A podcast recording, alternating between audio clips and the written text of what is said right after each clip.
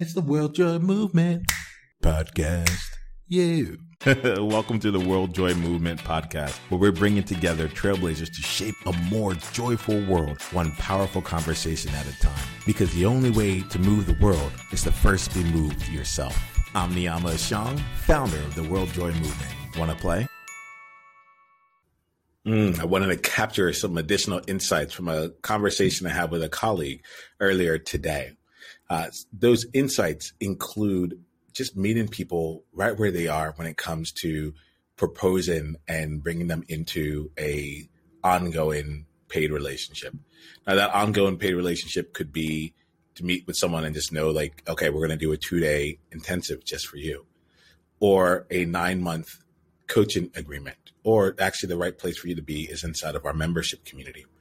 But actually just giving ourselves some space from having to know like have a very limited menu and instead just offer an opportunity for someone to continue to be in co-creation with you in a different capacity. And that idea the thing that is playing on in the back of my mind in real time is simply is not not necessarily getting people to a specific offering but instead just saying like just giving space for hey if you feel like there's something deeper that you'd like to explore let's just have a conversation and from that, let's just have a conversation perspective. We'll find out what we'll actually go ahead and serve.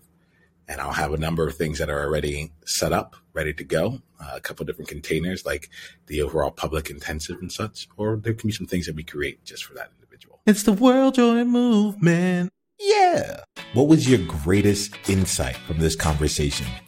And if you want to come and be a part of a conversation like this live, it's really simple just go to beworldjoy.com and come introduce yourself and let's take the conversation to the next level because you're there now. All right, let's play.